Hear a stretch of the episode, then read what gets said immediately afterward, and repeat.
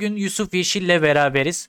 Burada ben Deniz sizi tanıdığım için nispeten muhabbete nasılsınızla başladım ama sayın izleyicilerimiz için e, Yusuf Yeşil kimdir? E, bizzat sizden duymak istiyorum hocam.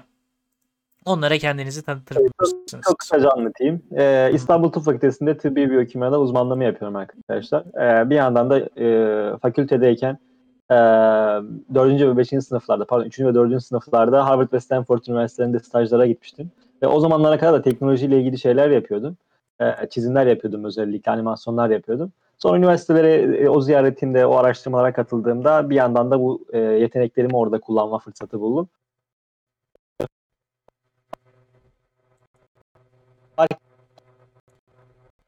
Gittim döndüğümde e, bunu bir girişim olarak e, sürdürmeye ve e, daha profesyonel bir şekilde yapmaya karar verdim. E, o zamandan kurduğumuz bir girişim olarak Yeşil Science.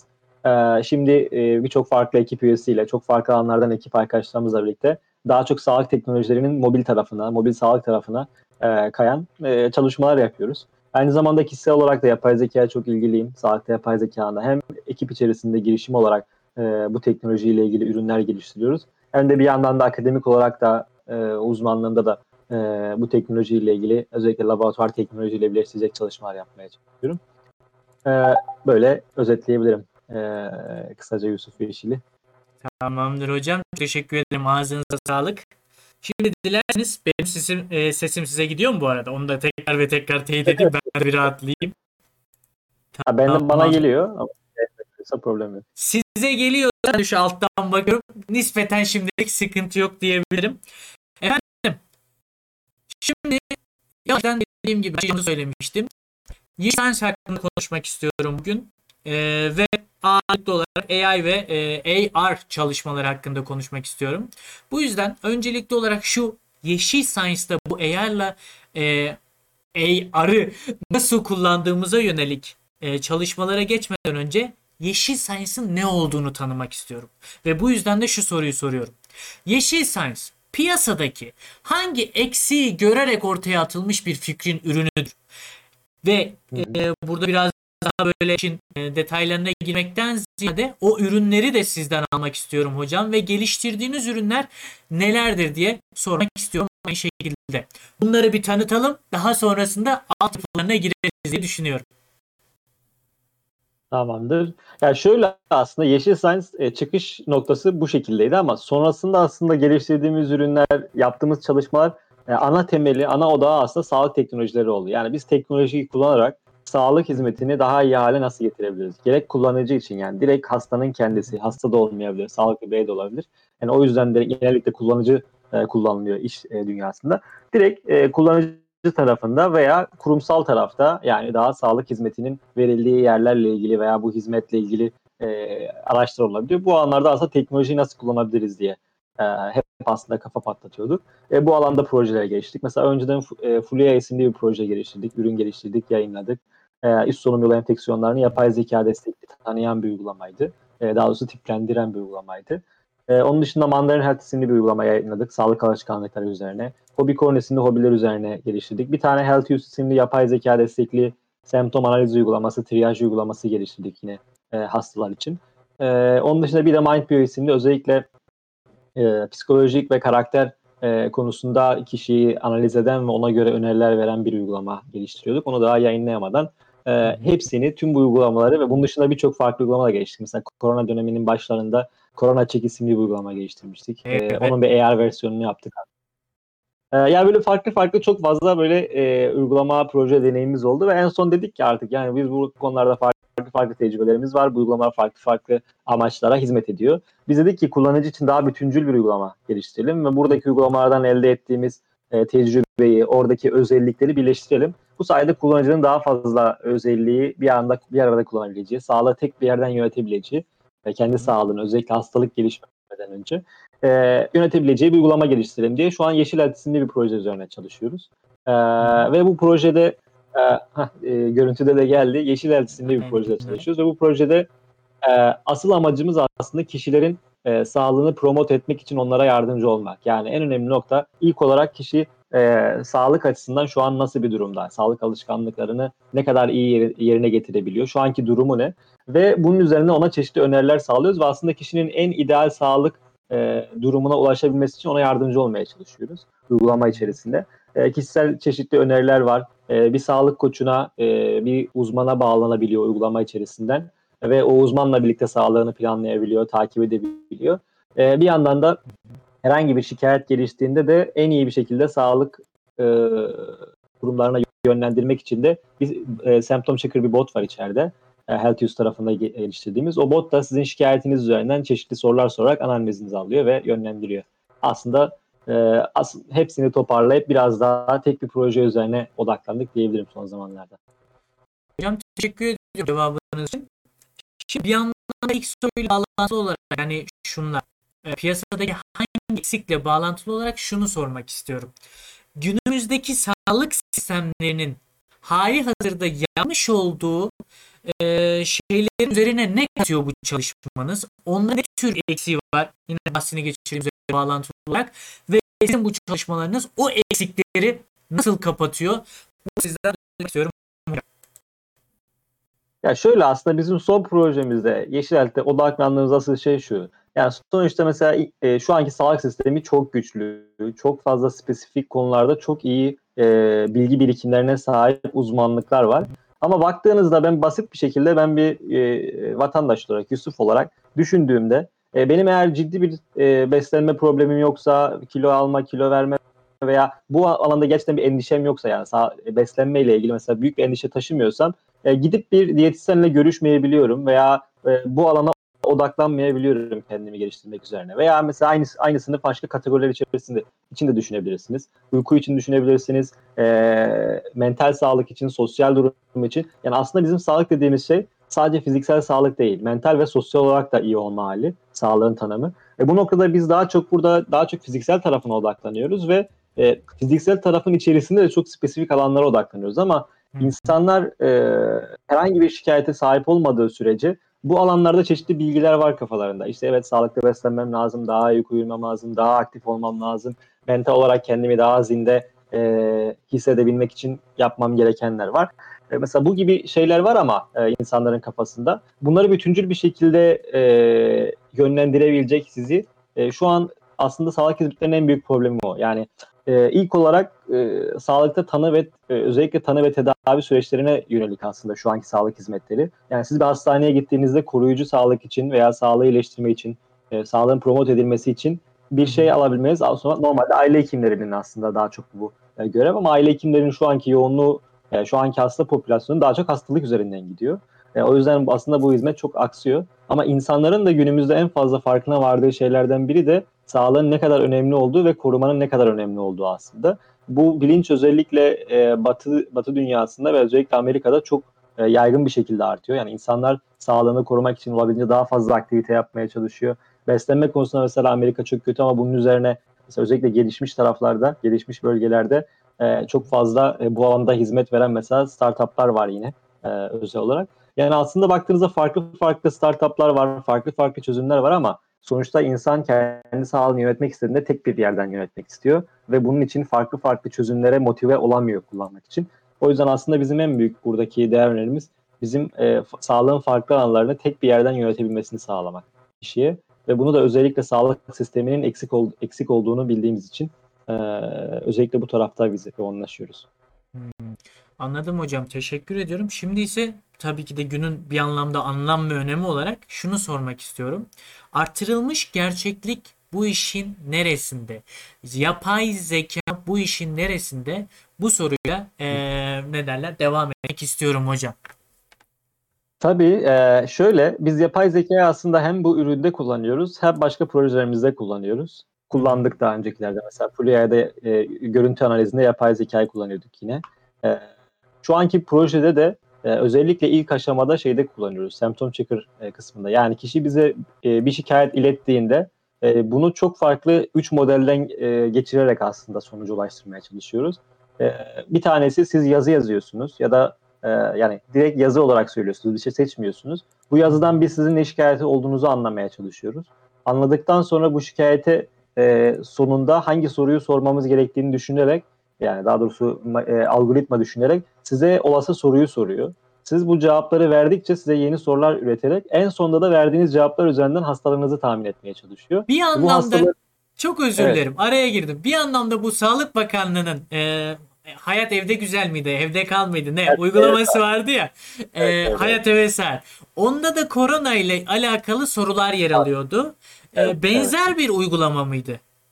Muhtemelen çok, çok daha değil. detaylı. Ha, buyurun orada onun Şöyle, da bir, bir anlamda farklılıklarını ben, almak isterim.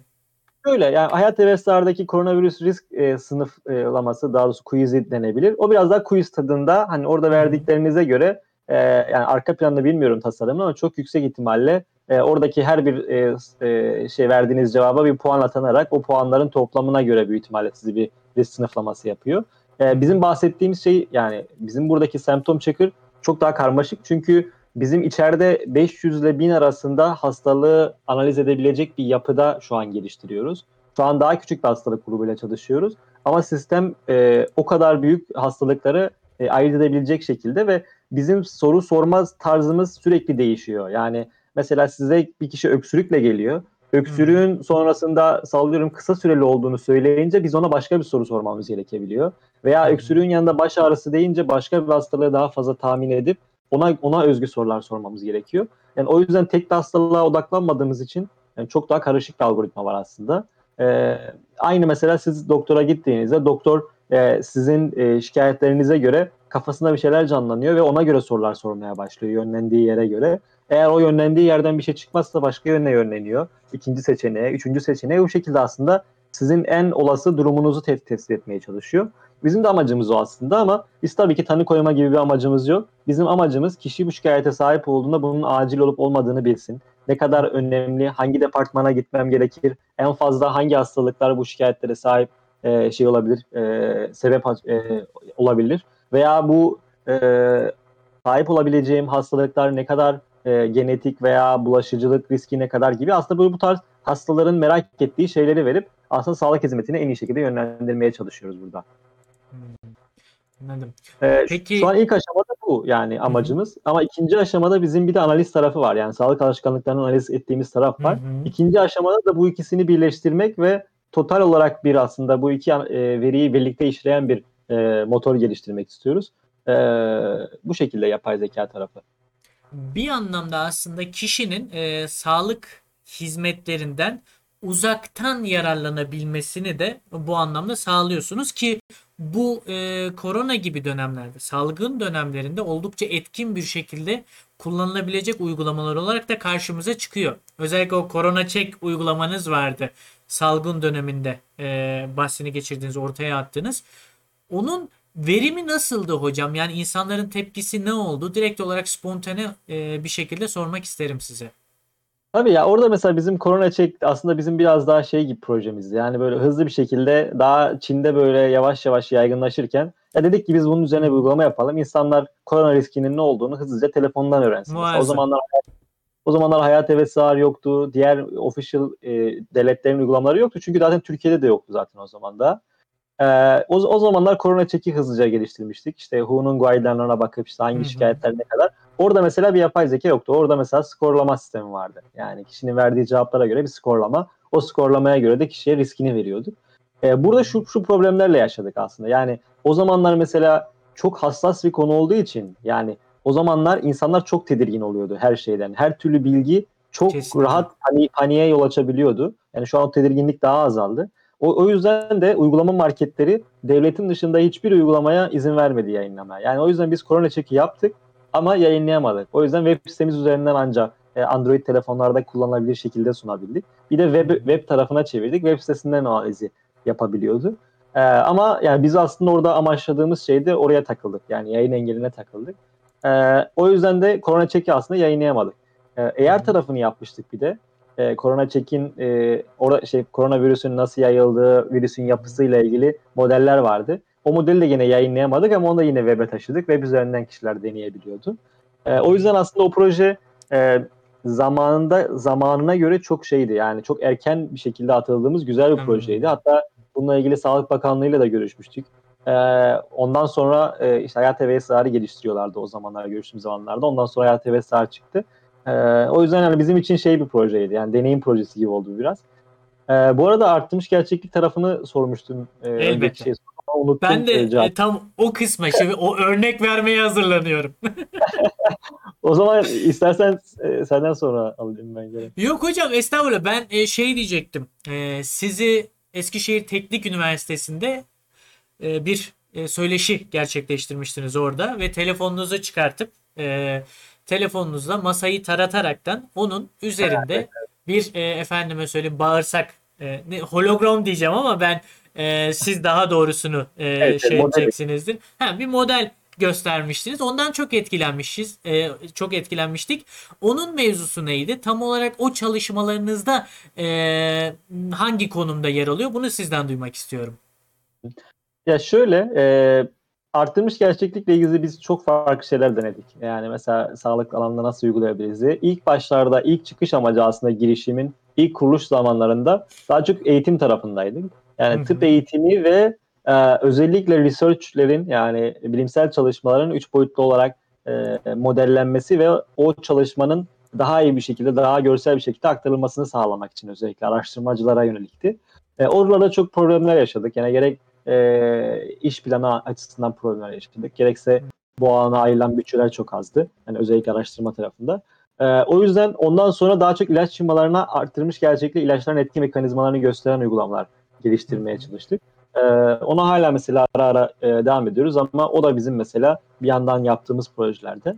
E, son zamanlarda özellikle Yeşilel tarafında bunu nasıl konumlayabiliriz diye düşündüğümüzde aslında bizim amacımız insanların e, sağlığını geliştirmek ve aynı zamanda bir yandan da sağlıkla ilgili e, okur yazarlığını arttırabilmek. E, o yüzden yani bu noktada aslında belki web sitemizden gösterebilirsek hani ekrana paylaşabilirsek oradan bir yer göstermek. Şey Yeşil Team web sitesi. Her tarafından gidebiliriz yukarıdan eğer. Yeşilher. Tamam. Hemen şöyle ekranımı sizinle paylaşayım. Oradan canlı gösterebilirim. Tamamdır. Ee, İzleyicilerimiz de değil Health tarafında aynen. Yeşil- Evet evet. Geçen şey, şimdi yoğun bir site ya biraz uzun sürüyor yüklemesi Biraz, biraz kasabilir. Üç boyutlu model de vardı içinde. geldi. Evet. Ha, süper. Burada AR library var. Şurada. Yukarıda.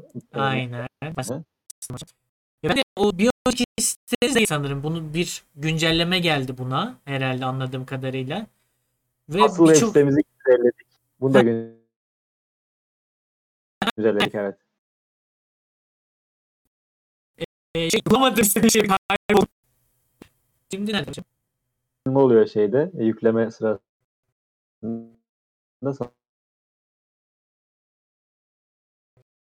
sanırım şu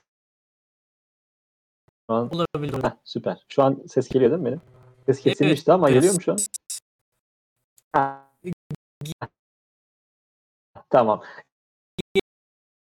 Ya burada mesela Geliyor. O bahsi web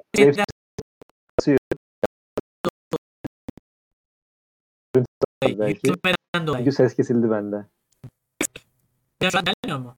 Sesim. Ee, Dona dona geliyor değil mi? çok kaslı. İsterseniz şey yapayım ben sesli olarak, sesli olarak anlatayım. Tamam hocam bir saniye. Çünkü çok kastı. Tamam hocam Ee, şu an onu linkini atarız kapattım. arkadaşlar. Aynen. Tamam. Şu an nasıl? Şu an iyi miyiz? Şu an çok iyiyiz. E, isterseniz linkini atabiliriz. Sabahtan ben beri-. Arkada onunla uğraşıyorum. Açtığımda ses gidiyor. O yüzden e, o şeye hiç girmedim. E, sayın hocam ben arkadaşlarıma söylüyorum. İlgili e, sitenin Tamam. linkini atacaklar. İlgili yere de atacaklar. Oradan Tamam. Arkadaşlar bir kısmını göster. Tabii tabii sizdeyiz hocam. Evet, ben evet. Ben sesli olarak anlatayım bunu. Hı hı. Orada bir AR library tasarladık arkadaşlar. Yani bir arttırmış gerçeklik e, destekli bir sağlık kütüphanesi aslında tasarlamak istedik. E, burada e, farklı farklı konularda bloglarımız olacak. Yani e, aslında bizim uygulama içerisinde bir hiyerarşik bir mantık var. Kat, ana kategoriler var, alt kategoriler var. İşte uykudur, beslenmedir, onun altında onun alt şeyleri falan. E, onların her birinin blogları var. Bir de aslında e, AR Library'de amaçladığımız şey şu. Yani sizin farklı farklı alışkanlıklarınız var. Bu alışkanlıklar sizin sağlığınızı, farklı sistemlerinizi veya organları nasıl etki ediyor? Aslında onu aslında göstermek istedik AR Library'de. Şu an için mesela daha çok yeni bir e, sayfa. Yani yeni yeni içini dolduruyoruz. Şu an 3 tane organ var. E, akciğer, karaciğer ve kalp var. E, akciğer, kal, karaciğer ve kalbin sağlıklı hallerini, sağlıksız hallerini, sağlıklı ve sağlıksız olmasını hangi alışkanlıklar nasıl etki ediyor? Bunlarla ilgili aslında bilgiler var. Ve aynı zamanda buradaki sağlıklı sağlıksız hallerinin 3 boyutlu modellerini ve telefondan girerseniz eğer arttırılmış gerçeklikle de gerçek ortamda deneyimleme e, imkanınız oluyor. E, o yüzden deneyebilirsiniz arttırmış gerçeklikte eğer telefondan giriyorsanız. E, güzel bir deneyim oluyor. E, aynı zamanda geri bildirimleriniz olursa onları da almak isteriz. Oradaki amacımız şey yani library'i olabildiğince genişletmek. İleride hatta mesela kişinin e, çeşitli alışkanlıklarına göre farklı modeller de mesela e, özellikle e, hiperkolesterolemi olan bir e, kişide e, fast food'u fazla tüketen e, özellikle beslenme konusunda problem yaşayan kişilerde mesela kalp damarda e, aterosklerozu gösteren modeller gibi mesela sadece kalp değil kalbin farklı alışkanlıklara bağlı etkilenme biçimlerini e, gösterdiğimiz modeller de düşünüyoruz. Yani amacımız aslında kişilere daha eğlenceli ve görsel bir şekilde e, bazı şeyleri e, vurgulayabilmek. Sağlık okur yazarını aslında orada biraz daha e, dem vurabilmek. Bir de bir yandan da uygulama içerisinde kullandığımız şeyler de olduğu için uygulamayla böyle senkronize bir şekilde çalıştırmayı düşünüyoruz. Yani doktor diyor bana bu tanıyı konuyor, koyuyor da benim organlarım ne durumda diye eğer ki merak ediyorsan işte bu tür uygulamalarla bizzat onu aslında gözlemleyebiliyorsun. Dediği şeyin karşılığını e, karşında görebiliyorsun. O gün bahsini geçirdiğim üzere yapmış olduğunuz söyleşte çok muazzam etkilenmiştik. Çünkü neydi? Safranın içinden girip işte duodenuma çıkıyorduk falan filan böyle evet, değişik, evet, evet, evet. değişik şeyler söz konusuydu. Yani o eğitim kısmını başta bir altını çizdiniz ya. Gerçekten de öyle bir eğitim söz konusu olursa muazzam bir ne derler perspektife sahip gençlik yetişir diye düşünüyorum. Ama aklıma da şu soru çok Hı-hı. özür dilerim. Şu soru tabii, gelmiyor tabii. değil. Mesela e, Flu AI'da mıydı? Yanlış mı hatırlıyorum bilmiyorum evet, hocam ama evet. e, boğaz kısmının e, görüntüsünü alıyorduk. Orada da aklıma şu geliyor. Şimdi bir hastalıktan e, tahmin ederekten bir hastalığı tahmin ederekten yola çıkıyoruz. Fakat pek çok farklı hastalık aynı görüntüye de sahip olabilir diye düşünüyorum. Veya başlangıçta aynı e, görüntüye sahip olabilir diye düşünüyorum. Sizin hali hazırda bu programınız bunu nasıl ayırt ediyor? Öncesinde bu programınıza ne derler yeteri kadar besleme yapıyor musunuz gibi bir soru sormak istiyorum. Şöyle, e, Fluide aslında bizim orada görüntü tarafında baktığımız yer bakteriyel tonsilofaranjit. Yani bakterilerin, özellikle bakteriye bağlı enfeksiyonun, boğaz enfeksiyonunun e, tonsil bölgesinde e, yaptığı özellikle kriptik bölgeler aslında bakılan yer. E, bu bulgu biraz patognomonik yani biraz bakteriyel tonsilofaranjite özelleşmiş bir bulgu. E, ama bunun karıştığı noktalar tabii ki var. Yani her tıpta her yerde olduğu gibi mutlaka karışma oluyor. Yani hiçbir şey net değil, yüzde yüz değil, flu. Ve bu noktada özellikle EBV virüsünün, e, Epstein-Barr virüsünün e, faranjiti ile karışabiliyor. E, bu karışma söz konusu ama çok şey değil. Yani çok fazla e, iç içe geçmiş nokta değil. Bakteriyel tonsilofaranjitler için aslında biraz ayırt edici bir bulgu oradaki e, tonsil bölgesindeki değişiklikler. Ama tabii biz zaten e, tamamen görüntü üzerinden de bu e, kanıya varmıyoruz. Uygulama içerisinde görüntünün yanında şikayetlerini soruyoruz e, hastaya. Hı hı. Şikayetlerine göre, e, göre de aslında oradaki bir dengeleme yapmış oluyoruz. Şikayetler ve görüntüyü birlikte değerlendirerek. E, bir de tabii ki yani bunları her ne kadar yapsak bile hala karışma ihtimali var. E, bu noktada orada önlem olarak da kişiye diyoruz ki eğer e, şikayetlerini zaten bakteriyelse direkt yani bakteriyel ihtimali gördüysek zaten direkt hastaneye yönlendiriyoruz ki orada eğer başka bir e, virüsten şüpheleniyorsa orada zaten e, e, ayrıcı tanısı yapılabilir. Yani bizim asıl amacımız aslında bakteriyel olmayan common cold yani nezle veya viral faranjit e, asıl yani antibiyotik gerektirmeyen acile e, bir e, e, acil bir bulgu olmadığı sürece ciddi bir bulgu olmadığı sürece acile gitmesinin gerek olmadığı kişilerin özellikle bu ayrımı e, sağlayabilmekti. Yani o yüzden o noktada e, Epstein-Barr virüsü gibi farklı virüslerle karışabiliyor ama onlar bizim için çok önemli olmuyor bizim amaçladığımız şey için.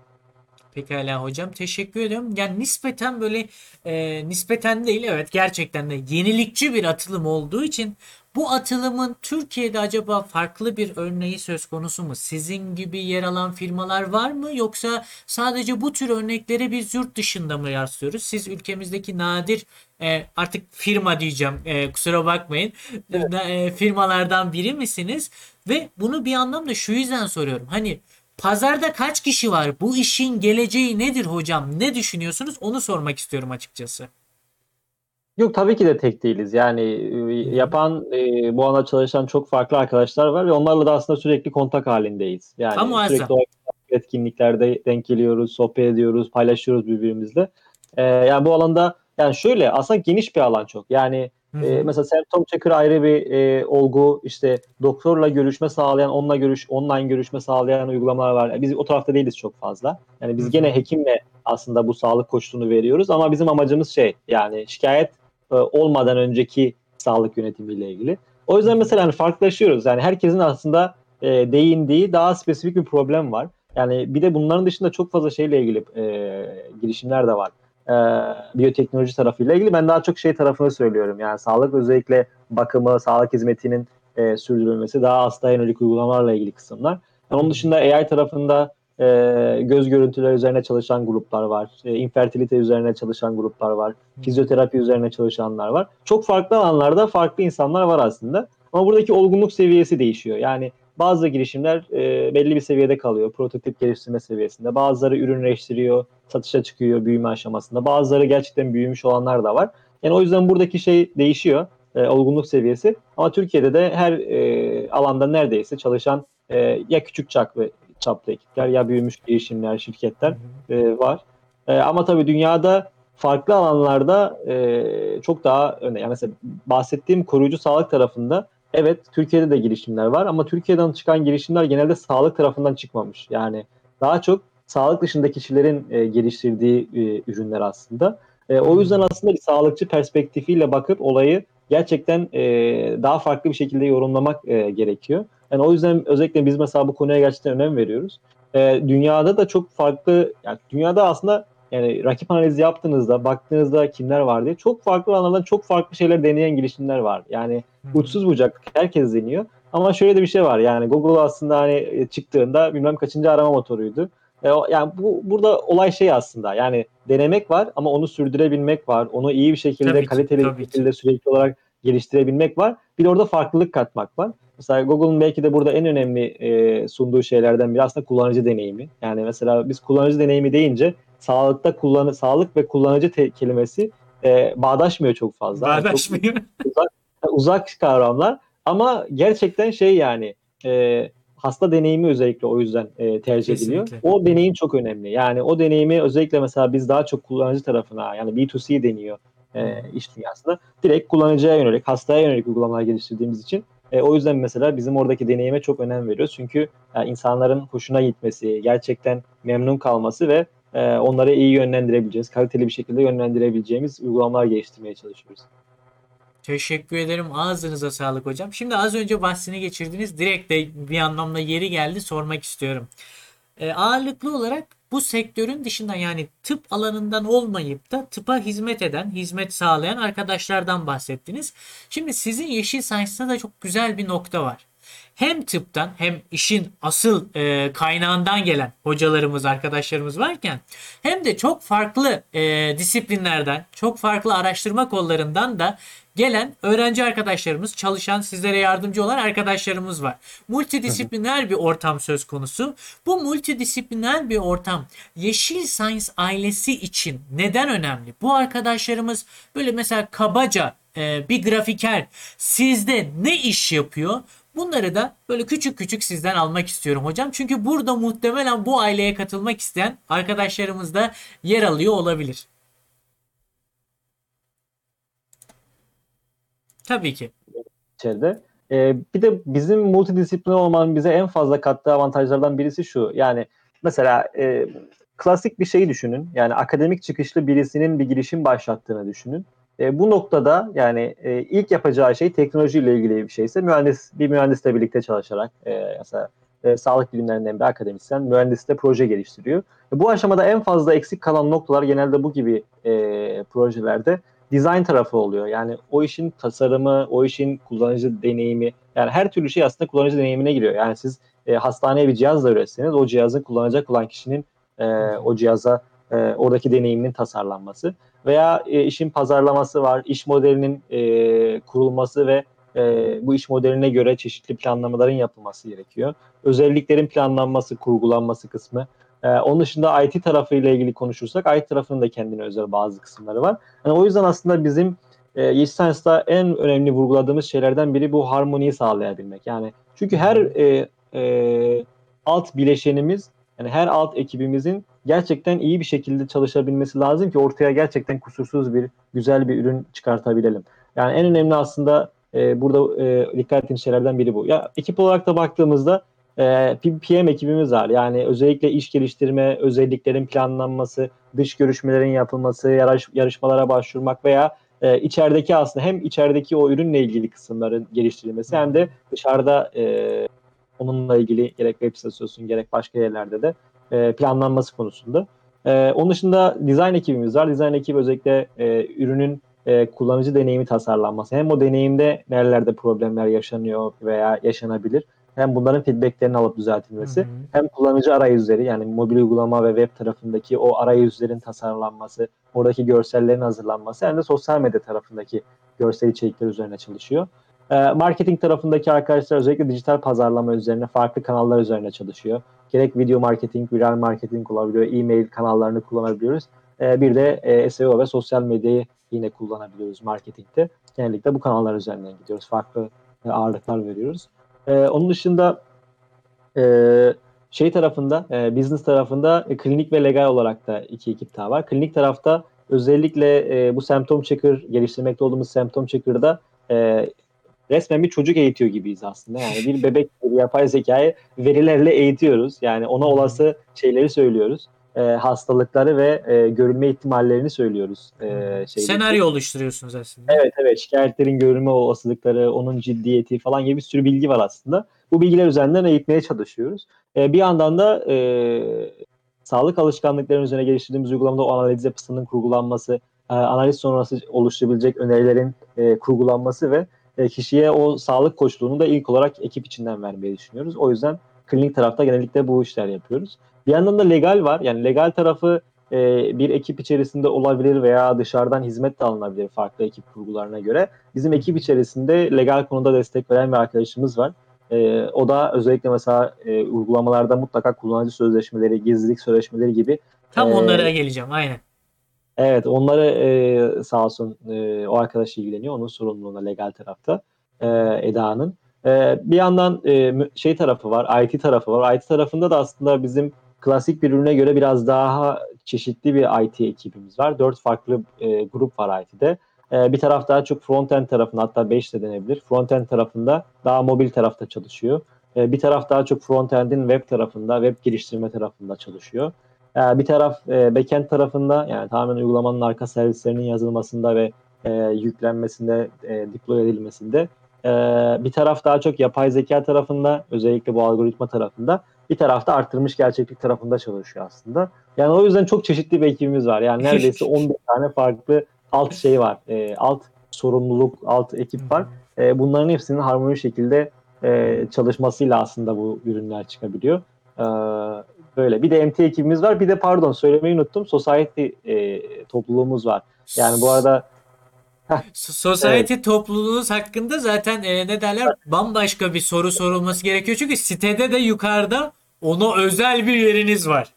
Evet, o zaman evet, yeri evet. gelmişken nedir o society topluluğunuz? Onu da hemen burada bir e, geçelim hocam. Buyurun.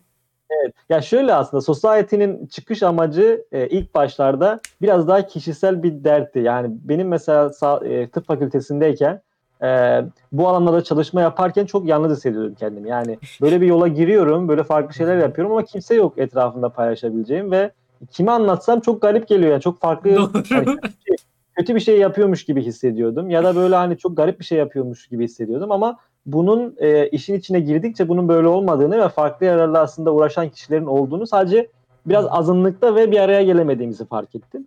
Ama bu durum biraz daha değişti bu arada. Yani günümüzde biraz daha farkındalık arttı, çalışma yapan e, kişilerin sayısı, gençlerin sayısı arttı özellikle.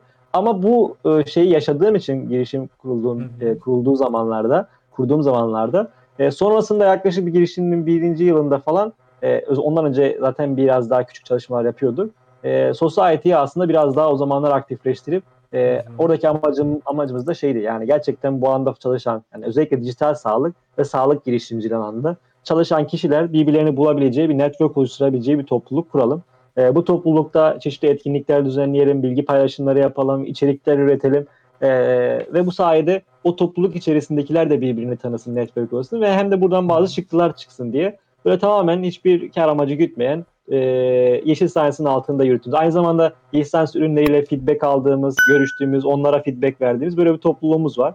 E, şu an binin üzerinde üyemiz var. Discord'dayız tamamen. E, Evet. yani ee, böyle yani çok e, eğer bu anlarla ilgi duy- duyuyorsanız dijital sağlığa, girişimciliğe gelin toplumuza, paylaşın projenizi, ekip arkadaşlar arıyorsanız yazın. Ee, her türlü şey açığız. Yakından takip ediyorum zaten. Ee, o yüzden herhangi bir sıkıntı yok. Bu arada e, bahsini geçirdiği üzere hocamız oldukça dinamik bir ekipleri var. Korona döneminde bakın buradan hemen bir e, ne derler takipçiniz olarak size geri dönüşte bulunayım. Korona döneminde oldukça güzel hocalar ağırlıyordunuz. Orada sunumlar yapılıyordu. Artık onlar biraz durdu mu? Özel mi yapıyorsunuz? Evet, O konu evet. Onun hakkında. sebebi, ya onun sebebi şu. Yani fark ettik ki e, bizimle ilgili değil de genel olarak şey var. Yani bunu bilmiyorum siz de fark ettiniz mi? E, pandeminin başında e, bir anda böyle dijital şeylerdeki etkinlikler böyle aktif falan. Sonra bir böyle azaldı azaldı azaldı. Sonra fark ettik ki yani insanlar galiba şeye böyle online etkinliklere biraz daha e, az katılır oldu veya katılmak istemiyor oldu. O yüzden biz de dedik ki biz bunu bir durduralım. biz bunu düşünelim yani başka daha yaratıcı bir şekilde nasıl yapalım. O yüzden şimdilik bir ara verdik. Ama yine yapacağız yani Ara- aralarla yapacağız onu planlıyoruz ama nasıl yapacağımızı düşünüyoruz. Yani He- nasıl herhalde diye. şeyden dolayı okula gittiler uzaktan eğitim diye artık yeter doyduk gına geldi diyerekten. Bir de yazın. Ee, yazın olunca Ya herkes yazın oldu. Siz hocam böyle bir senede bir yeşil günü, yeşil science günü diyerekten fiziksel Yapalım. bir ortam oluşturun. O muazzam olacaktır. Şimdi Evet, evet. Sayın hocam Yeşil Science topluluğundan da bahsettik. Benim burada sormak istediğim 2-3 tane kritik soru var. O kritik sorulardan ilki şu. Çeşitli görseller kullanıyorsunuz. Efendime söyleyeyim yapay zekayı bir anlamda beslemek, o çocuğun emeklemeye geçmesini sağlamak için. Bu görselleri e, kullanıcılar ama kullanıcı diyorum kusura bakmayın hastalardan alırken e, nasıl bir prosedür izleniyor? Her hastadan aldığınız görsel rahatlıkla bu alete işte e, yapay zekaya verilebiliyor mu? Burada nasıl bir yönetmelik söz konusu? Bunu sizden duymak istiyorum. Tabii e, şöyle biz aslında Fulya'ya şu an ek geliştirme yapmıyoruz. Yani en sonki geliştirme kısmındaki haliyle şu an yani yayınladık. Ondan sonra ek bir geliştirme yapmıyoruz. Ama geliştirme sürecinde bizim kullandığımız veriler e, ilk aşamaya gelene kadar yani ilk prototipi çıkarana kadar tamamen public veriler üzerinden gittik. Yani bir herhangi bir kişisel e, bilgi içermeyen internet ortamındaki e, görüntüler üzerinden gittik. E, bir de yani çok komik olacak ama e, özellikle normal görüntülerde kendi içimizdeki e, Onu yakın biliyorum. Aynen. görüntülerden, görüntülerden ilk başta eğitim yaptık. Özellikle normal görüntü için. Çünkü hastalıklı bir görüntüyü bulmak çok zor şeydi. Yani Kesinlikle. denk gelmesi çok zor. Ee, ama ondan sonra bir klinik çalışma e, yaptık Sakarya Üniversitesi ile. Orada da bir takviye oldu bizim için görüntülere ve o görüntülerle birlikte aslında biraz daha olgunlaştı algoritma. Ee, oradaki görüntülerde de bir klinik çalışmaydı. Ee, klinik çalışmaya e, katılanlardan onam ve aynı zamanda etik kurulları aldık. Ee, ve anonim bir şekilde e, eğitilmesinde kullandık yine. Ee, bu şekilde yani uygulama. Ama mesela herhangi bir uygulama geliştirecek olduğunuzda ne yapabilirsiniz diye düşündüğünüzde en iyi başlangıç noktası public veri setler. Yani var mı internette böyle bir veri seti veya veriyi scrap edebileceğiniz bir şey de olabilir. Yani Hı hı. public olarak yayınlanan e, veriler anonim olduğu sürece kullanmanızda problem yok. E, anonim olduğu sürece yani kişisel bilgi içermediği sürece bunu araştırma e, olarak propose olarak kullanabilirsiniz. E, orada e, bu public veri setlerinin en büyük dezavantajlarından biri e, zaten araştırma amaçlı genelde açılıyorlar. Bu e, veri setlerinin en büyük dezavantajlarından biri yani çok şey böyle e, spesifik bir e, yerden geldiği için sizin gerçek sahada elde edeceğiniz, deneyeceğiniz görüntülerden çok farklı olabiliyor ve bir anda böyle çok farklı sonuçlarla e, karşılaşabiliyorsunuz. Yani test Aynen. ediyorsunuz. Çok iyi. Sonra gerçek ortamda bir test alıyorsunuz. Yani e, o verilerin dışında. O zaman e, biraz farklı çıkabiliyor. Ama başlangıç için güzel. Yani ilk bir şeyler denemek için, geliştirmek için güzel. Sonrasında mesela o geliştirdiğiniz kısmıyla bir üniversite hastanesiyle, bir devlet hastanesiyle bir yerle e, orada bu alana ilgili bir hocayla anlaşıp e, bir klinik çalışma başlatıp oradaki izinleri aldıktan sonra o verileri de ekleyebilirsiniz e, yine aynı şekilde. E, böyle genel olarak. Şimdi aldık programı kurduk. Program çalışıyor. Bu çalışması sırasında elde eden e, elde edilen veriler yani o kişisel verilerin korunma kanunu vesairesi çerçevesi altında düşündüğümüzde tam olarak kimlerle paylaşılıyor onu sizden öğrenmek istiyorum. Çünkü evet ben bir hastayım. Belki de hastalığım toplum içerisinde utanç duyabileceğim bir e, hastalık olarak karşıma çıkıyor. Bu hastalığımın da haliyle benle artık uygulama arasında kalmasını istiyorum. Peki o uygulama kimleri içerecek? Hı hı, hı. Yani şöyle burada e, hastalığınızın başka bir yani bizim mesela yapı için herhangi biriyle paylaşmak kesinlikle söz konusu değil. E, tamamen bizim e, veri tabanlarımızda şifreli bir şekilde duruyor bu. E, burada e, yani öyle bir veri paylaşımı kesinlikle mümkün değil ki hiç e, yani şey gelmiyor bana e, doğru da gelmiyor. Bunu yapan Kesinlikle. firmalar var. Yurt dışında özellikle e, ama bunu mesela genellikle yani profesyonel olanlar genellikle size soruyor. Diyor ki e, mesela sizin verilerinizi e, şu şu şu e, kurumlarla paylaşmak istiyoruz. Şu şu şu karşılığında diyor. Yani e, sizin verilerinizi paylaşabiliyorsunuz e, ücreti karşılığında veya ba- başka şeyler, başka discountlar veya başka şeyler e, teklif Villa ediliyor. karşılığında diyerek.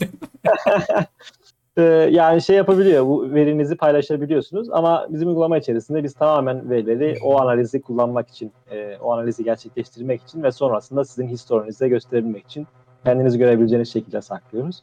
E, e, böyle bir şeyimiz yok yani, böyle bir farklı bir gelir modelimiz yok. Ama bunu yapan firmalar da var. Yani bunu e, sözleşmeye yazıp size söylemeden yapanlar da olabilir. Ha. Yani olmaz diyemem. Ama burada özellikle kullanıcı sözleşmelerini incelemenizi öneririm. E, burada tabii şey bazı veriler e, şey diagnostik amaçla kullanılabiliyor. Ama bu veriler sizin hastalığınızla ilgili değil işte kullanım verileri olabiliyor. Uygulama içerisinde e, tıkladığınız yerler, geçirdiğiniz şeyler bunlar özellikle uygulama içini geliştirmek için kullanılabiliyor. E, özellikle reklam içeren uygulamalara dikkat edin. Çünkü reklam içerenlerde genellikle profilleme daha fazla yapılıyor. Size daha uygun e, reklam içeriği gösterebilmek için. Bu uygulamalarda belki biraz daha veri gizliliği problemi olabiliyor.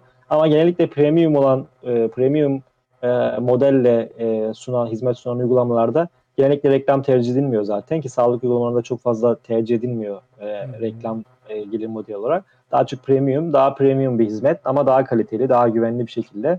Yani bizim de zaten amaçladığımız genelde oluyor. Anladım. Peki e, bu doktorla hastayı buluşturma aşamasında siz mi ilgili veriyi mesela ileteceksiniz? Olursa böyle bir senaryo, olursa böyle bir düşünceniz. Tabii, Siz tabii. mi doktora iletmeyi planlıyorsunuz yoksa hastaya bu senin verilerin al bunu götür göster. Hani bu senin hakkında doğru şeyler söyleyen bir reçete gibi yani profil gibi düşünebilirsiniz. Hangisi tercihiniz olacak? Şöyle bizim uygulama içerisindeki şu anki sağlık koçluğunda e, uygulama içerisinde yani bu hizmeti verecek olanlar tamamen uygulama içerisinde şey e, ekip içerisindeki kişiler olacak ilk başta zaten. Sonrasında olanlar da tamamen uygulama içerisinde yani ürün içerisinde olmuş olacak. Dışarı bir e, kişiyle anlaşıyor gibi olmayacak büyük ihtimalle. Hı hı. O yüzden de e, bizim uygulama içerisinde bu veri paylaşımına e, hastadan izin isteyeceğiz e, kullanıcıdan. Çünkü hasta da olmayabilir o yüzden Tabii e, böyle söylüyorum. Ya da hasta ol- olmasın e, diye, diye uğraşıyoruz. uğraşıyoruz. O yüzden bu kişiler aslında şey yani e, uygulamada e, health coaching'i kullanırken bunu kabul edecekler. Hatta biz orada şey olarak göstereceğiz. Ee, yani bu veriler sizin analiz verileriniz e, sizin sağlık koçunuza paylaşacak. Bu sağlık koçu da o analiz sonuçlarına göre aslında sizi bu sayede size birçok soru sormaktan aslında e, kurtulmuş ve direkt analize, Tabii. analize göre e, şey yapacak. Dışarıdan bir doktorla veya dışarıdan bir sağlık profesyoneliyle paylaşmak istediğinizde şu anki uygulama versiyonunda yok ama ilerleyen versiyonda olacak. Bir PDF şeklinde analiz sonuçlarınızı alabileceksiniz. Yani Heh, analiz işte. sonucunda özellikle hangi, hangi yerlerde daha iyisiniz, iyi yapıyorsunuz, hangilerde özellikle mesela örneğin bir beslenme, bir diyetisyene gideceksiniz örneğin. Bunu uygulama içerisinden de bu arada ileride sağlamayı düşünüyoruz ama mesela diyelim bir diyetisyene gideceksiniz. Diyetisyenin size soracağı birçok soru aslında orada otomatik olarak e, yazılı. E, ne kadar süt tüketiyorsunuz, meyve tüketiyorsunuz, ne kadar evde e, yemek pişirip ev, e, evde besleniyorsunuz gibi bir sürü soru var aslında bizim uygulama içerisinde. Bunlar mesela sizin e, paylaştığınızda o sağlık profesyoneli sizi daha, daha kolay tanımasını ve daha az soruyla daha fazla aslında size yardımcı olabilmesini sağlayabilecek. O yüzden bunu aslında bir sonraki versiyonda ekleyeceğiz dışarısı için. bir anlamda temelde zamanı etkin kullanabilmek adına e, hali hazırda kişinin sağlık profili önceden çıkarılmış olacak. Kişinin Bir kendisinin de sağlığı tek bir yerden yönetebilecek bu E, sayede. tabii yani tabii. tek- Aynen. amacımız o aslında. Yani tüm bütüncül olarak sağlığı tek bir yerden yönet, özelleştiği alanlarda farklı servislere bağlanabil. Muazzam. Tekrardan teşekkür ediyorum soruma olduğunuz cevaptan dolayı. Şimdi ise şunu sormak demek, istiyorum. E, ağırlıklı olarak sorularım bitti. Son böyle bir düşünsel, böyle geleceğe yönelik bir beyin jimnastiği yapacağımız, fikirlerinizi alacağım bir soru. Şimdi Sayın Evet. Hocam, bu çeşitli aletlerle, akıllı saatlerle kalp ritmimizi vesaire falan alabiliyoruz. Bunun ileride işte sizin uygulamanızla bizim e, sistemi doyurarak çok daha fazla veri setine hizmet edeceğini düşünüyorum. Veri setine e, sahip olabileceğini düşünüyorum. İşte hormonal hı. aktivitemizi alabiliyor olsun, e, sinir sistemimizdeki anlık uyarıları, kalp ritmimizi, nabzımızı bunlar Bu arada- zaten oluyor bu arada. Mesela ya bu arada şey yani biz akıllı saatlere de bağlamayı düşünüyoruz bir sonraki versiyonlarda. Oradan da bazı verileri işlemeyi. He, şimdi ise şunu sormak istiyorum. Ya her şey nispeten sende gerçekleşen biyokimyasal reaksiyonların en önemlileri artık dijitalde. Evet. Bu söz konusu olduğunda efendime söyleyeyim işe alımda, sağlık sigortasında, arkadaşlık seçiminde nasıl bir senaryo söz konusu olabilir? Gelecekte bizleri bu tür bir eee, ne derler parametrelere bakarak eee, parametrelere bakan bir dünyanın beklediğini söyleyebilir miyiz? Bu konu hakkında siz ne düşünüyorsunuz? Tamamen hani düşünsel bir soru. Sizin e, cevabınızı Tabii, tabii. merak ediyoruz. Yani şöyle aslında bu verileri kullanarak birçok şeyi tahminlemeniz mümkün. Yani Evet. özellikle mesela bizim uygulamadan bile e, sosyal taraftaki e, sosyal tarafla ilgili bazı kategoriler var. Bu kategorilerden bile aslında e, sizin e, hangi tip arkadaşla e, daha e, iyi uyum sağlayabileceğiniz biz mesela belki de tahmin edebiliriz. Yani o verileri içeriyor olabilir. E, ama bunu yapabilmek için ya, mutlaka yani yapılabilir mi? Yapılabilir. Aynı şekilde iş e, işe alımda o kişinin e, sağlık durumundan, mental fonksiyonlarından e, veya hastalık durumlarından yine e, bu bilgi sahibi olarak tabii ki de işe alımda etkilenebilir. Ama bu verileri paylaşılabildiği, paylaşabilmesine izin verildiği sürece yani Kesinlikle. bu veriyi siz, siz bir yere sağladığınızda o sağladığınız kişi e, güvenilir olması gerekiyor. Yani kendisini güvenilirliğini kaybetmemesi gerekiyor. O yüzden de buradaki veri hangi amaçla paylaşılırsa o amaçla kalması gerekiyor. Yani buradaki böyle bir çözüm olabilecekse ileride yani bu veriler bu şekilde kullanılabilecekse e, ya sizin e, mutlaka izninizi almalı ve bu izin çerçevesinde sizde paylaşıldığını bilmeniz gerekiyor. Ya da illegal olarak yapılması gerekiyor. Ama illegal olarak yapan bir bence kurum yani bu güvenilirliği kesinlikle sağlayamaz ve zaten birçok da cezası var. Yani bence e, bunu e, yapacak profesyonel bir e, şirketin olacağını düşünmüyorum. E, ama bu noktada e, özellikle kişilerin dikkat etmesi gereken şey burada. Yani her, hepimiz mesela sonuçta kullanıcıyız. Hepimiz bazı şeyler kullanıyoruz e, günlük hayatımızda. O yüzden kullandığınız şeyin aslında arka planı çok önemli. Yani bu arka planda geliştiren ekip, e, klinik tarafın doğruluğu, bilgilerin doğruluğu ve bu verilerin gerçekten sözleşmede ne için kullanıldığının e, yazması. O yüzden e, bu risk var. Yani buradaki veriler e, farklı amaçlarla kullanılabilir. E, bu amaçlardan biri işe alım olabilir. E, size başka yerlerde sizi profillemek için kullanılabilir. Ki şu an zaten e, kullandığımız uygulamalarda sağlıkla ilgili olmasın. Yani kullandığımız uygulama sağlıkla ilgili hiçbir e, ilişkisi olmasın. Yine de sağlığınız hakkında çok farklı şeyler çıkarımlar yapabilir. E, özellikle sosyal medya uygulamaları. Yani siz sosyal medyada e, gidip de e, hastalığınızla ilgili bir şeyi beğendiğinizde bile onun sizi e, o hastalığa sahip olabileceğinizi kodlar. Sonra o hastalıkla ilgili e, herhangi bir şekilde bir mesajlaşma içerdiğinizde başka bir arkadaşla o, o tagi geçirdiğinizde sizin bu ihtimalinizi güçlendirir falan. Yani yap, yap- yapılamayacak hiçbir şekilde şeyler değil. İhtimaller bunu- havuzu oluşturur. Her tıklamanda yapılıyor. havuzu daraltır. Aynen öyle. size, size mesela sonra o hastalıkla ilgili örneğin bir reklam gösterir. Sallıyorum yapamıyor bunu da hani reklam vermek bu konuda e, şu an yasak. E, ama yani demek istediğim şey şey yani bu yapılabilir bu profilleme zaten yapılıyor. Sağlıkla ilgili değil genel olarak insanlar hepimiz hepimiz çeşitli profiller içerisine giriyoruz şu an dijital Kesinlikle. dünyada. E, o yüzden bu profillerin içerisinde tabii ki sağlıkla ilgili de olabilir. Ama burada en önemli şey bu profillemeyi yapanın siz e, yapana izin verdiniz mi? Özellikle sağlıkla ilgili veriler çünkü özel nitelikli veriler. E, ve, ve bu noktada o e, kurum, kuruluş, o uygulama veya güvenilir mi? Bu önemli aslında. Anladım hocam. Teşekkür ediyorum. Şimdi e, dilerseniz sorulara bir e, göz atalım. Size Tabii kimler ki. neler sormuş hemen e, ona bakayım. Sıcacık bir soru gelmiş ama tam olarak arkadaşımız bu kimliklendirme meselesine takılmış. Dilerseniz hani kısacık bir sorayım. Küçücük bir üzerinden geçelim. Demiş ki bir insanın sadece biyolojik kimliğine bakarak performansını nasıl belirleyebiliriz ki demiş. Ve ardından da devam etmiş. Kullandığımız uygulamalar benim beyin gelişimini nasıl profillendirebilir ki? Nispeten e, temel bir e, soru. Az önce muhtemelen cevabını zaten pek çok kez verdik ama hızlıca bir iki cümleyle anlatabilirseniz Tabii, yine tabii. arkadaşa es geçmiş olmayalım. Ya şöyle aslında uygulamanın topladığı verilere göre değişir bu. Yani bazısı daha iyi çıkarım yapabilir, bazısı daha az yapabilir. Tamamen veriye bağlı olarak e, bu. Yani sizin veri olarak ne verdiğinize bağlı bu tamamen. Ama bu noktada zaten amaç şey değil. Yani amaç %100 sizi bilmek değil. E, %0 biliyorken, kişi, yani sizin hakkınızda %0 bir profilleme biliyorken %10, 20, 30 yani bunu yükselttiğiniz sürece siz aslında başarılı olmuş oluyorsunuz uygulama e, tasarımcı. Aslında burada mesela reklam vermede de o amaç geçerli. Yani reklam dünyası aslında en fazla profillemeyi kullanıyor. Yani Kesinlikle. sonuçta bu profillemenin amacı şu. e, bir hizmet sahibi, bir ürün sahibi bir, bir firma var. Bu firma sallıyorum e, alışveriş üzerine ve size bir şey satmaya çalışıyor. Ama sizi bulması için yani sallıyorum ayakkabı satmak istiyor. Ayakkabıya ihtiyacı olan birisini bulması gerekiyor. Yani bunu bulması için de normalde e, sallıyorum sokağa eylem verse herkes görmüş oluyor. Ama ayakkabı ihtiyacı olan birisini e, bulabilmesi sosyal medyada ya, ya da internet ortamında, dijital ortamda daha mümkün. O yüzden de buradaki aslında profillemeler yapılmaya çalışılıyor. Sağlık alanında da bu yapılabilir mi? Yapılabilir ama sağlıkla ilgili bu gibi e, ulaşmaya çalışan firmalar, ilaç firmaları olsun, hastaneler olsun bu gibi alanlarda regülasyonlar çok olduğu için zaten ulaşamıyor reklam yoluyla genelde. O yüzden de çok fazla kullanılmıyor ama istenirse yapılabilecek şeyler tabii ki. o sayıların dünyasına daldığında ister istemez sana bir e, yakın profil ortaya çıkıyor diyeyim kısacası. Merhaba Yusuf Hocam. Bu sene projemizle Teknofest'te finallerdeydik. Yapay zeka ile bakteri tespiti ile sağlık kanalında verilere nasıl ulaşabiliriz?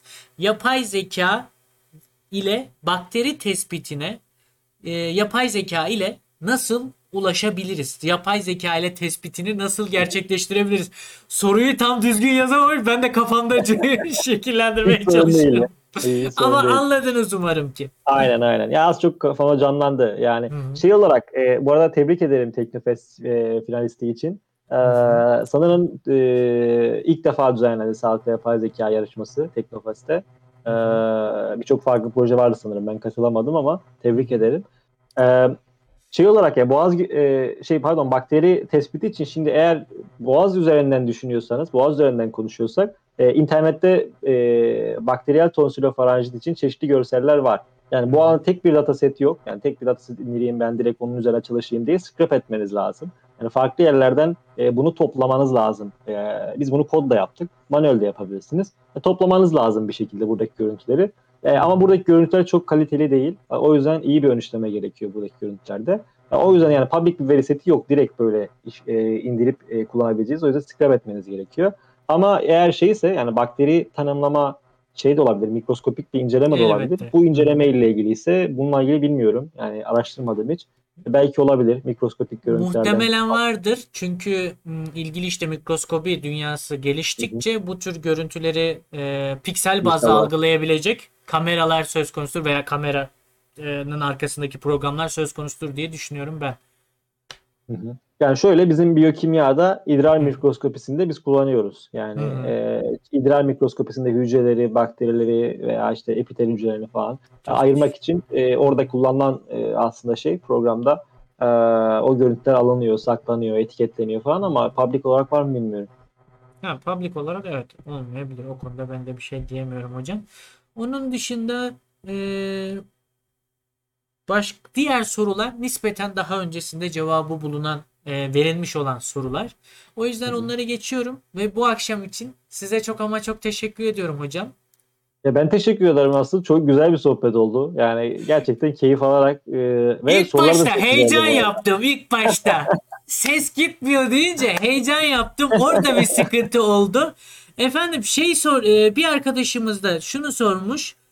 Bir kongre düzenleyeceklermiş. Size özelden ulaşmalarını buradan söyleyeyim. Daha rahat bir Tabii. şekilde konuşursunuz. Aynen, Baştaki özelden bir soruyu iyi. atlamışsınız demişler. Hemen bakayım. Arkadaşlar hocamız organ üretimi yapmıyor. O yüzden o soruyu geçtim. Lütfen e, biraz daha hani dikkatli dinleyelim. Organ üretimi yapmıyor hocamız. Başka bir e, konu hakkında konuştuk bugün. Yayının tekrarında muhtemelen daha farklı bir sorunuz varsa onun cevabını vermiş olabilir. Sayın hocam yarıda kestim bir anlamda. Teşekkür ediyorum. Ağzınıza sağlık. Son ne sözlerinizi demek. almak isterim.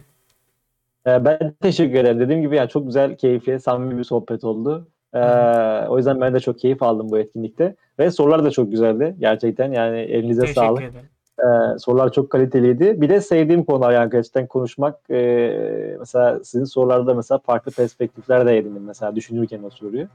Ee, yani biz bu şekilde dijital sağlık üzerine çalışan bir ekibiz. Bir yandan bireysel olarak bu alanlara ilgiliyim. Eğer bu alanlarda ilgiliyseniz bir sorunuz, merak ettiğiniz bir şey olursa ulaşabilirsiniz arkadaşlar. Veya bir projeniz varsa o projenizi bana mailden kısaca anlatırsanız belki fikir de verebilirim. Ee, onun dışında e, yine sağlık te- teknolojileri üzerine, girişimcilik üzerine farklı insanlarla tanışmak, bilginizi paylaşmak isterseniz e, Yeşil Society'ye de başvurabilirsiniz. E, katılabilirsiniz kanallarımıza, web sitemiz üzerinden. Onun dışında çok tekrardan teşekkür ederim tüm Evrim Ağacı ailesine. E, hem sana Akın hem de arkada e, ederiz. arkadaşlara çok teşekkür ederim. E, çok e, güzel içerikleriniz var. E, takip ediyorum sıkı bir şekilde ben de. E, tekrardan teşekkürler. İyi akşamlar e, diliyorum herkese. İyi akşamlar dilerim hocam. Ben de yayını kapatıp ardından programı kapatacağım. Ama şey yayını kapatıp ardından eee DC'de size veda edeceğim diyeyim kısacası. Hoşçakalın Tamam, hocam tamam. şimdilik. Görüşmek üzere. Görüşmek üzere hocam. Dilim suçtu ya iki kere hata yaptım. Neyse olsun. Bence çok güzel bir yayındı. Sayın Yusuf hocam da eee, ağzına sağlık. Olabildiğince kendi çalışma alanında en iyi verileri, en güncel verileri ve eee, kendi eee, ürünlerini bizlere tanıttı. Umarım ki keyif almışsınızdır arkadaşlar. Bu akşam burada sizlerle yine yepyeni bir disiplin hakkında bilgiler edindik. Haftaya bambaşka konu başlıklarıyla yine karşınızda olacağız. Hatta bu pazar e, quiz maratonumuz var. Sakın kaçırmayın. Orada ödüller kazanan arkadaşlar var. Sizler de ödüller kazanabilirsiniz. Tabii ki burada çok ince trik bir noktamız var. O da şu. Daha fazla ödül almak isterseniz, daha e, ne derler kaliteli ödül almak isterseniz tek yapmanız gereken şey Bizleri evet izle- izleyerek destek oluyorsunuz ama bir de abone olarak destek olmanız arkadaşlar. Çünkü tam anlamıyla abone olarak destek olduğunuzda bize maddi anlamda bir karşılık geliyor. Ve bu maddi karşılığı da yine kendimize ayırmaktan ziyade yapmış olduğumuz quiz maratonları gibi yayınlarda sizleri sizlerle buluşturuyoruz. Kitaplarla, çeşitli işte figürlerle vesaire vesaire. Bu yüzden Bizi çeşitli e, platformlardan takip etmeyi unutmayın. Twitter, Facebook, Instagram, YouTube hepsinde varız biliyorsunuz. Koskoca başlı başına bir sitemiz var. Onlardan takip etmeyi unutmayın. İlerleyen günlerde yeniden görüşmek dileğiyle. O zamana kadar kendinize iyi bakın. Hoşçakalın arkadaşlar.